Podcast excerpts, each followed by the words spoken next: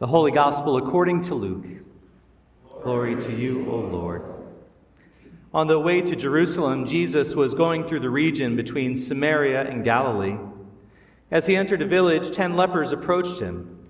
Keeping their distance, they called out, saying, Jesus, Master, have mercy on us. When he saw them, he said to them, Go and show yourselves to the priests. And as they went, they were made clean.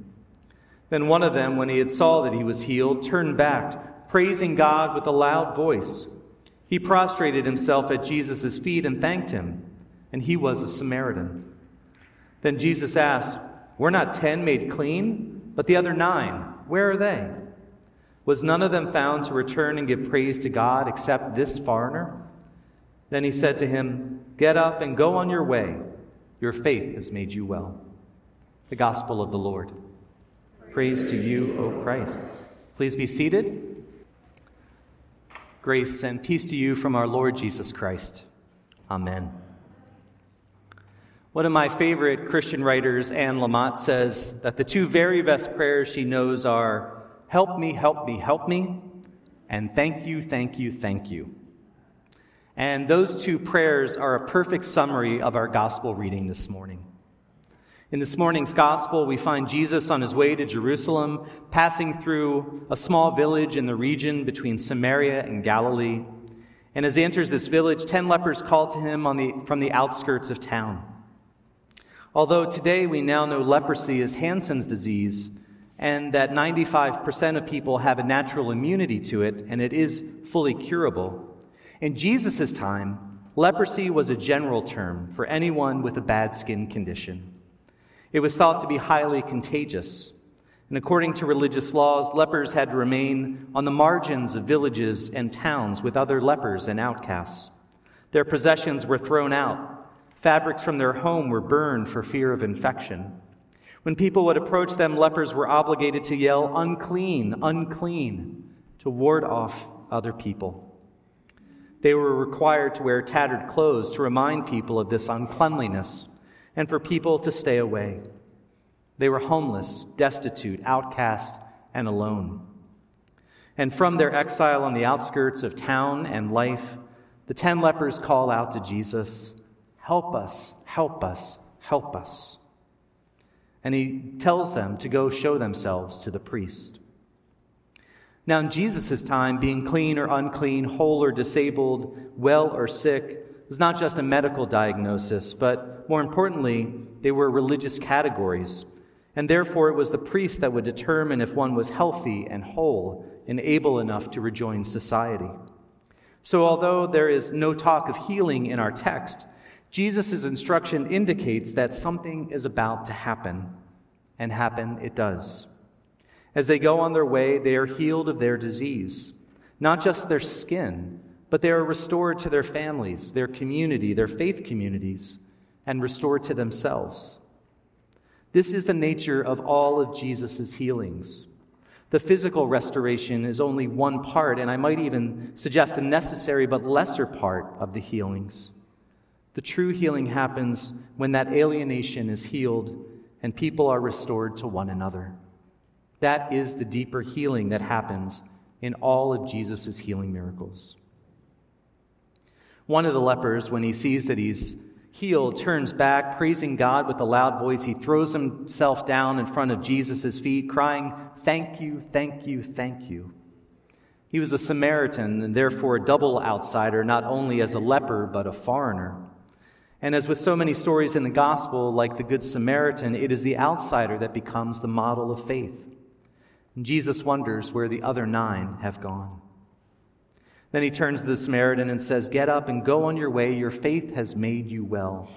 And that phrase, made well, can also be translated as, You are saved, healed, and made whole.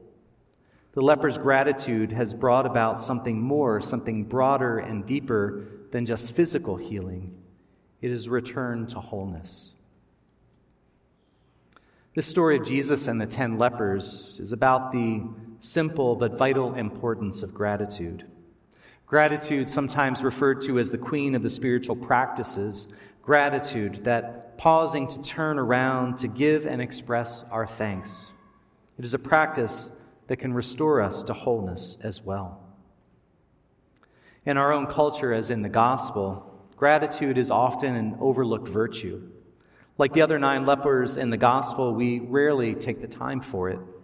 We get what we need and then we move on to the next thing and the next. We often don't take time to just be grateful. To make that gratitude a little less scarce this morning, I'm going to ask you to think for a moment about something that you are grateful for. It could be a person, a place, a thing, a time. I invite you to think of something that you are grateful for, and I'll give us a moment to do that. Gratitude is a powerful feeling, isn't it?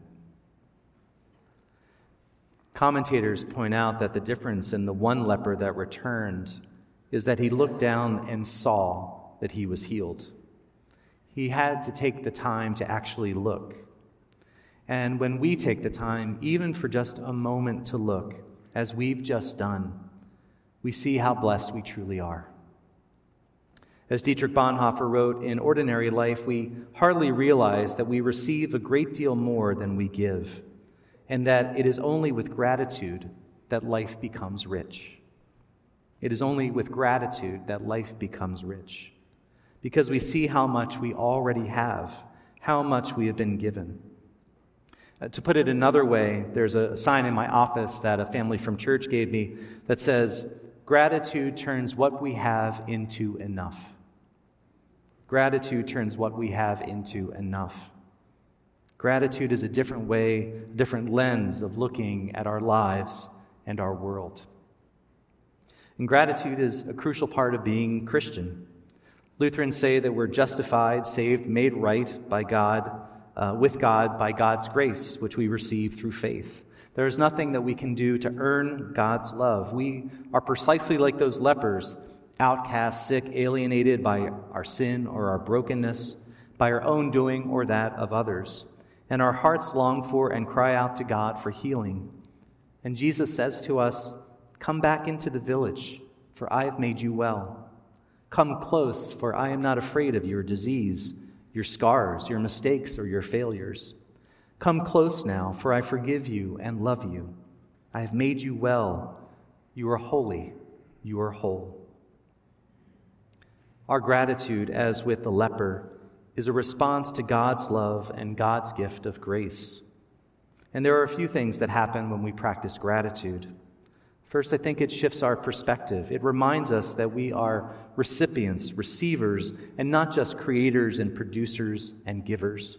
We didn't create all this world, and we are not in charge of it. God is in charge, God has given it to us. In confirmation class uh, this fall, we are learning about the Apostles' Creed, and this past Tuesday, we looked at the first article of the Creed I believe in God the Father Almighty, creator of heaven and earth. And Martin Luther focuses on all that God gives us in his explanation of that part of the Creed. And Luther wrote, I believe that God has created me together with all that exists.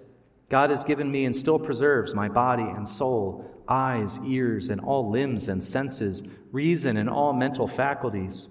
In addition, God daily and abundantly provides shoes and clothing, food and drink, house and farm, spouse and children, fields, livestock, and all property, along with all the necessities and nourishment for this body and life. God protects me against all danger and shields and preserves me from all evil. And all this is done out of a pure, fatherly, and divine goodness and mercy without any merit or worthiness of mine at all. For all of this I owe it to God, to thanks and praise, serve and obey. This is most certainly true. In that class, we made, the list, we made lists of things that we need for our daily living. We wrote them on post it notes and spread them all over the wall and saw all the things that go into just to making one day in our lives happen. And we wondered together and reflected together what it means for God to give us all these things for our daily living. It's amazing to think when you stop about it how much God gives to us every day. I think, God, I think gratitude also brings us back to what is most important in life. The things we are most grateful for are often not things at all, right? but people and moments and free and unexpected gifts of love and life and relationship. Gratitude helps us to see what is right in our lives, even when it seems that everything is going wrong. And gratitude draws us to God's own heart. God not only loves us and saves us, but God is grateful for us too. Gratitude makes us happier. There are so many ways to practice gratitude. Some people keep a gratitude journal. They'll write three things a day that they are grateful for. But you could just do it as a prayer or a brief pause in your day. You could send a little, put a little reminder on your phone or write it in a note. Writing thank you notes is a great way to feel that gratitude. And it's just as good to write one as receive one. And gratitude is really one of the reasons that worship feels so good because through worship we are expressing our gratitude to God together through song and prayer for all that God is and all that God does for us. Our worship is an act of gratitude. The key is to take enough time, like the Samaritan leper who looked down to see what was really happening, and to pause and give thanks. In more recent years, Anne Lamott added one more prayer to that combination of help, help, help me, help me, help me, thank you, thank you, thank you. She added the prayer, wow. And she wrote a book called Help, Thanks, Wow as her three favorite prayers. And I hope that our practice of gratitude in just this moment, this morning, and in our practice this week will help also bring us to that prayer of wow, a prayer of wonder having seen and experienced all that God has given us, all that God has done for us, and all the ways that God sustains us each day. Help, thanks, wow. Amen.